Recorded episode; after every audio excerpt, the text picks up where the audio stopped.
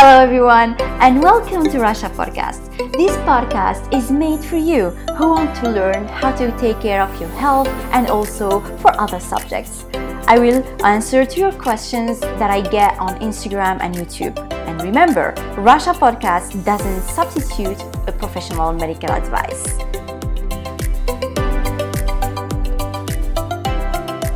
Hello, everyone, and welcome again to this new episode of Russia Podcast. I'm your host, Rasha Via. In today's episode, I want to talk about a very common problem many suffer from. It is IBS or irritable bowel syndrome. I will just call it IBS so that I don't repeat myself. This syndrome is observed in 7 to 16% of Americans and 10 to 15% of the around the world. 40, I said, 40 of, of them, percent of them have mild symptoms and 25% have really painful symptoms and it's really bad. IBS is characterized by chronic abdominal pain with diarrhea and constipation episodes, sometimes both of them. It depends on, actually on the situation on, or uh, on the patient. Unfortunately, this syndrome will have really bad effects on the patient's quality of life. If you have this, I, I really can know what's happening and I know it's really bad and I'm really trying to give you the information here in this episode uh, and help you to know what you need to know so that you can be guided. The diagnosis of IBS depends on real clear symptoms. They are not so hard to discover. There are some tests the doctor can perform in order to eliminate other possible diseases with similar symptoms to IBS. Um, up to now, this disease is not really clear at 100%. There are always new update info about, about it, and hopefully, it is getting uh, clearer with time. One of the main reasons behind this chronic disease um, we can have uh, an abnormal gut immunity it means like the immunity of the gut is just weird and something bad is happening there. You can have also leaky gut. I talked about it many times on my Instagram channel. Or you can have a change in a microbiome structure or the composition uh, of the microbes inside your guts. And uh, this understanding the reason is one way to find solution actually. Uh, bad carb absorptions uh, bad carbs absorption can be uh, also one of the reasons behind IBS. There are also a lot of causes that, that exist as well, such as uh, a lot of stress, which, which can be physical or emotional. It's one of the main causes also behind IBS. You can have all, a very bad diet. a very bad diet like can have an effect on every single thing you can ever imagine uh, or an excessive ingest, uh, intestine activity, etc., etc. There are many reasons. I'm not going to get into every single one. As I said, the diagnosis of, uh, of it is really important because we really need to eliminate other diseases that can be more dangerous, like uh, Crohn disease or colon inflammation. Those, trust me, are more complicated and harder and more dangerous than IBS. Uh, treatment of IBS is, uh, to be honest, is really hard and it's different from one person to another. That's why we need to consider each case seriously and each case individually. Medicines or taking medicines alone without even knowing the reasons behind won't fix the problem. It will maybe just reduce symptoms for a day or some hours, that will come back again after medicine's effects is gone. For this reason again, I made this episode in order to understand and really dig into this subject, or at least mm, we try to reduce uh, IBS effects on life's quality. And uh, I know it's important for you to know. And I have two news for you though. The good one this syndrome is not dangerous okay? And it's not life threatening. The bad news, though, um, it is hard to treat it at 100%. We can for sure find and treat the reasons or um, the causes behind and also uh, decrease the symptoms. and we consider that as kind of healing. The understanding of the reasons behind is a huge step, and um, it honestly needs time, effort, and as I said, each case is different from one another. For example, let's say an example. Uh, tomatoes, for example, they contain lectins. Remember the lectins episode I talked about previously in this podcast? Mainly the, the lectins here of, in tomatoes, they exist in its seeds.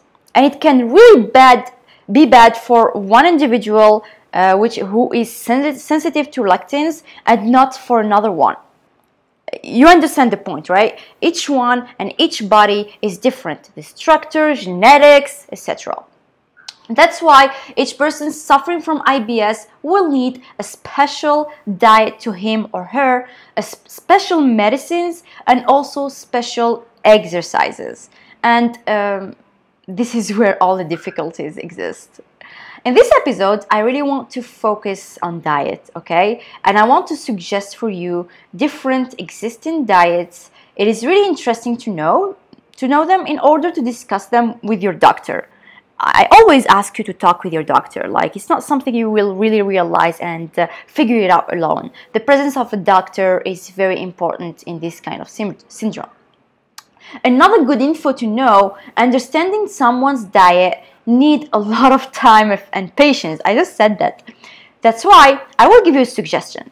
It is so important to write down every single detail about your diet It is like keeping a diary or a journal. You need to write all the symptoms after each meal, what makes you feel good and what makes you feel bad, until you find everything you need to know about the diet. Furthermore, this diary or journal, journal will really help your doctor and guide him through the process. Let's dig into a real subject and talk about the different diets uh, that exist and which can help IBS patients. So far, there are far, uh, four known diets. I will talk about each one. There's the first one is the gluten-free diet. The second is lactose-free diet. The third one is a weird one, a brat diet. Brat stands for banana, rice, applesauce and toast. It's a weird one. And the fourth one, which I'm to get very deep into it, it's the low FODMAP diet. Let's start with the first one. The first one is gluten-free diet. Very helpful for patients suffering from IBS and also for celiac patients and non-celiac gluten sensitivity patients. Uh, in this diet, you need to you mm, obviously take off all gluten. I talk about that many times on my Instagram channel. Um, I'm one of the many people who cut off gluten from their diet, and trust me, it really feels great. Unfortunately, Algerian diet contains a lot of gluten consumption. Bread in all forms, pasta, pastries. Uh, one of our, our main traditional dish is a kind of pasta, like couscous. We have reshta, reshta like in English, reshta.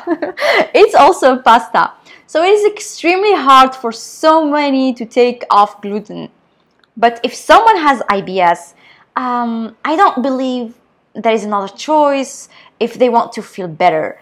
Uh, but still, many still can't do it, unfortunately. Many foods contain gluten. I think you all know them. Um, anything made from wheat, white flour, biscuits, pasta, uh, whole grain, couscous, pizzas, etc. Um, oats can have traces of gluten. Uh, you, you have also barley, you have semolina, and many, many, many other one. Gluten, though, is not found in fruits and vegetables. Also, you should be in IBS, you should be very careful from fruit because it contains glucose and fructose. You'll know about it um, after in this podcast. Uh, all meat and poultries are, are really fine. They're really great. Fish is awesome. Quinoa rice don't contain gluten, so they are also allowed. Granola is also fine. Chia seeds, flax seeds are great, etc., etc. Corn is also good, but make sure it's really natural. Unfortunately, unfortunately um, many is GMO. Um, you have also olive oil, coconut oil, dairies like real butter, I keep talking about butter a lot. Uh, cheese, ex- except blue cheese, uh, goat or camel milk, they are really great. I'm one of the person who really not promote for uh, cow milk, so just don't expect me to say cow milk. Uh, you have natural yogurt. Um, they are all gluten-free products. That's all for the gluten-free diet. The second one is uh, lactose-free diet. When we talk about lactose, lactose is a type of sugar found in milk. This one is for the patients who are unable to digest milk sugar or lactose. It means when they drink milk, they'll suffer from bloating, diarrhea, or constipation, abdominal pain, etc. We should, though, make the difference between lactose intolerance and dairy allergy. lactose intolerance, like um, you just don't support lactose, that's it. But when you have a dairy allergy, like it's some kind you don't support anything existing in dairies. Like all dairies should be like um, not allowed in the diet. Many studies sorry many studies mentioned that in lactose intolerant patients they can handle from 12 grams to 15 grams of lactose. Like mm, some studies say that but i don't think i think it's less than that. Uh, in this diet you need to take off anything that contains lactose. Uh, butter anything made with milk, like some pastries, like some creams, uh, some cheeses, all kind of milk, whey proteins, some chocolates, um, they all contain lactose. Be aware that yogurt is not supposed to contain lactose. You know why? Um, because it is the lactose is supposed to be digested by the good bacteria in the yogurt so that it grows so that it makes the yogurt so yogurt doesn't supposed to uh, to contain lactose. Cheese like cheddar, feta cheese, camembert don't contain lactose or at high levels. They they have just a little, so they are fine to consume. You can replace dairies with almond milk, coconut milk, oat milk, rice milk. They all are good milks if you want to replace your your daily milk. Um, the third type of diet is the, the weird one. It's the brat diet. It's a kind of, as I said, like a very bizarre diet, and I'm still wondering how they came up with it. Many before, like it was used before, many pediatricians used to give it to kids, right? Those kids, those kids have uh, stomach problems. The idea was that uh, this diet gives the stomach and intestines rest and reduces the stool amount. The, I don't know, like it's so weird. But um, this diet is really bad idea. Uh, there is no fibers, no proteins, no good fats, and all those are really necessary to the body. So with this diet, we can get into really bad nutrition, and it is really bad idea, and definitely won't help children. Um, um, so this is just for your culture. Please do not try this. Well, the fourth one, it's the one I'm going to get very deep into. Uh, I, I, talk in details about it. It's the low FODMAP diet. FODMAP, F-O-D-M-A-P. First, we need to understand what is the FODMAP. It stands for fermentable oligo di-monosaccharides and polyols. It's a long name, so just remember FODMAP. Um, we can describe them are as the small size sugars which are not absorbed that much or they are so badly digested. The non or the little absorption can be explained by the fermentation uh, which is one of the main reasons we, behind colon bloating. When something is fermented so they're gonna produce gas right and uh, thus uh, bloating. It's, it's a normal thing the problem is food containing FODMAP, there are really a lot, a lot. Their effects are so different from an individual to another because, as I said before, each one is unique. Each one has unique intestine structures and composition. So, also that's why it is fundamental, as I said, to keep track of your symptoms after each meal you have. A low FODMAP diet um, the, the objective objective of it like the main objective of it is to discover uh, what harms you and what doesn't in order to make you feel better and heal to make you pick up the food that works for you. If you remember from the first two diets, uh, when someone feels bad and have IBS symptoms, the first thing they think about or they advise the patient to do is to stop lactose or stop gluten even if they're not the real reason or cause behind the syndrome, or even without even being sure about intolerance or allergy. And actually, it's wrong. You cannot just say, hey, you have IBS, the first thing you need to stop is gluten and lactose. It's good to stop them first, but sometimes they are not the main reason behind. That you, you can stop them and still really feel bad. So the real reason can be hidden behind FODMAP foods, right? Um, there are many foods with FODMAP inside it. Like it is quite impossible to eliminate everything. For for that reason, you need to go slowly uh, until you find the best combination that works for you. Oh, and one notice: this is not a diet to lose weight. So please do not take it as a diet to lose weight. That's not the main objective of it. I will briefly talk about some foods which contains FODMAP and which don't. Okay. Uh, let's start with the one that don't contain FODMAP or contain just a little. We have veggies like carrots, cucumber, salads, green beans, zucchini, green pepper, and endive, and I don't know if it's pronounced this way, uh, pumpkins, radish, spinach. I'm not a big fan of spinach actually. Um, you have also some fruits like citrus fruits, banana, kiwi, pineapple, blueberry, watermelon, watermelon. Mm, they, they contain like uh, low they are low FODMAP, even though I'm not a big fan of consuming fruits when you have IBS. But what I'm telling you like uh, now is from um, the theory and from documents I read. Dairy is like hard cheese, camembert, blue cheese, low lactose dairy products um, like yogurt and free, uh, free lactose and milk, they are all good. They contain low FODMAP. Legumes and uh, starchy foods like lentils, quinoa, white rice, potatoes, meat, um, they contain low uh, FODMAP. All meats and fish are FODMAP free, totally. Uh, so uh, I'm really wondering why so many people uh, keep saying um, meat is not good. Like anyways, I'm not gonna get into these details for another time. um, but let's go to FODMAP foods.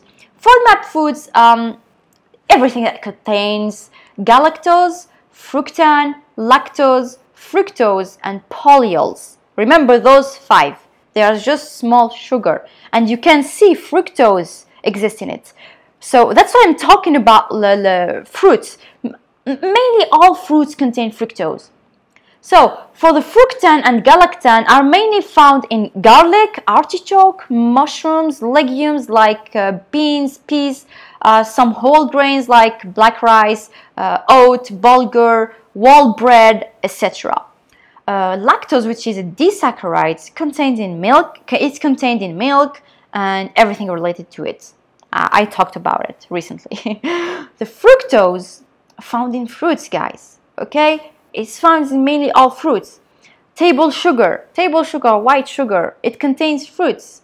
Uh, sorry, it contains uh, fructose.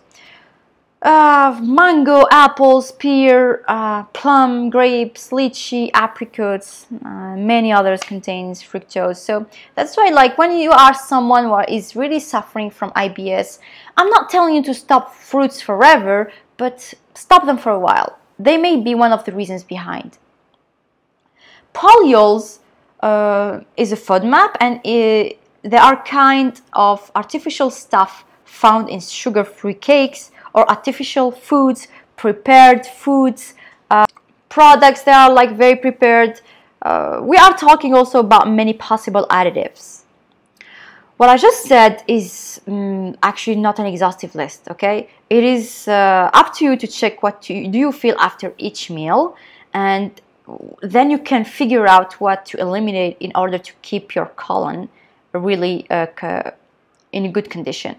A small notice for vegans and vegetarians they really need special attention from their practitioner and doctors if they want to follow this FODMAP, low FODMAP diet. You should also know that this kind of diet is not forever. It is just for a period. Um, in order to heal what's damaged in your guts and colon, and also to discover what's worked for you and what doesn't. When someone sees the list, they will just say, Oh my god, what am I supposed to eat now? Like, am I gonna starve myself? Because, as I said, many, many foods contain FODMAP. But relax, guys, don't be scared. There are plenty of low FODMAP recipes. You can find them in one of the descriptions link in this podcast. Just go check it out. You won't, you will be happy. There are even uh, specialized people who like do coaching uh, about this diet. They so bringing FODMAP food back in the diet must be um, really controlled and very careful and very slow. In the description of the podcast, you will also find an exhaustive list of allowed and now allowed food. You will be you you will just know everything you need to know. One of the main issues of this diet, as I said, if you don't pay attention, is it is that you can uh, you won't get in, if you're not enough careful you can fall into bad nutrition so please be careful about this very important detail the studies on this subject are mm, still few kind of there are mm, there is still mm, a lot to do in order to really understand so far there are observations which are mainly positive about the, this low FODMAP diet um, if you get deeper into it uh, you, you need to know that this diet contains actually two steps. Uh, the first step is where you're gonna take off FODMAP foods from your diet. The second step is when we bring back progressively the food depending on how the patients and or uh, and how you feel. All studies done asserted that 50 to 86 percent of patients had positive response to the diet. Studies around step 2 though are very few because it was really complex to answer to the experiment conditions. Uh, it's hard to do the conditions. All available data talking about how effective this diet is come from nutritionist specialists and also from experienced and trained nurses. But still, data is uh, like, like lacking in order to apply this diet more globally. It is better um, to have a one-on-one approach. When I'm saying one-on-one, it means like a patient with his doctor, like individually, the one-on-one approach to help patients. Because each one, as I always said, is different from the other. We don't have the same microbiome or same guts um, 39% of patients prefer this one-on-one consultation. But still, uh, also group consultation can work very well and they are effective. So in some studies, they compared between the low FODMAP diet and a diet advice advised by NICE in UK. NICE is not a place. Uh, NICE is like the National uh, Institute of Health and Care Excellence in the UK. It exists in the UK. Uh, they found that low FODMAP diet has really better results with 76% of patients have positive resp- response compared to 54% uh, of patients using the NICE or the NICE diets. In another studies done in Sweden, they also compared a low FODMAP diet with another diet that telling so this diet is telling patients to eat normal, don't overeat, eat slowly, reduce fats, reduce spicy uh, spices, reduce coffee and alcohol, reduce onions, reduce cabbage, beans, sodas, gums, sweeteners, finishing with all like sorbitol. So this is the normal diet, okay? That they tell patient with IBS. And they compared this one with the, the, the patients doing low FODMAP diets. Um, those are the results. They found that 57% of patients who finished the low FODMAP diets and 50% of the normal diet have 50% of reductions in symptoms in four weeks. They were expecting, though, a higher percentage with low FODMAP diet, like um, 68 to 86%, and uh, those percentage came from previous studies data. Um, as a final conclusion, Low FODMAP diet has many proofs of effectiveness in manage, managing abdominal pain in adult patients suffering from IBS. But unfortunately, many ignore how to apply it and they sometimes give it a bad interpretation. So you should really be careful about it and you should really pick up your health practitioner doing this. This diet must be applied in um, the right conditions, with the right education, and it must be done, as I said, with a pro or a trained medical professional. Many other studies, though, on a deeper level are still needed. Um, to complete this episode, I want to add for you guys, uh, because I love you, I want to add extra informa- uh, information that will help you if you are suffering from IBS. It will help you reduce chances of having the bad symptoms. Of course, um, after the diet or the healthy eating, there are many things you can do or a patient can do to reduce the symptoms, such as exercising. I keep talking a lot about exercising uh, in every condition. If you want to gain weight, if you want to lose weight, if you want to feel good, if you if you have if you want to have bad uh, if you have a good energy, uh, exercising is really important for your life for every each one of us um, often after an exercise, symptoms can really decrease. And with time, exercising will help, will help you fight this syndrome. So it's a very good deal for you. It is advised to practice two hours and a half of cardio, medium level, for example, or one hour and 15 minutes of hard cardio, or you just can mix between the both. And you should add muscle strength exercises twice a week, like resistance exercises that are, that are really good. In general, 30 minutes a day or an hour every two days are really helpful for you. Don't forget to talk about this detail with your doctor or your practitioner. Exercises will also help you lower your stress.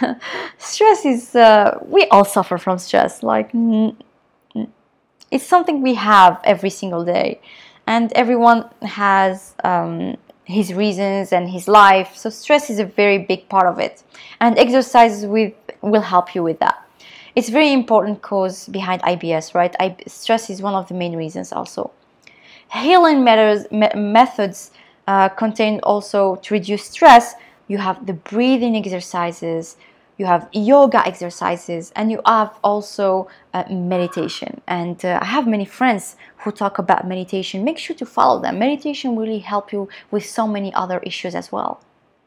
And finally, also I need to say this though to help you. You can also help your guts with supplements.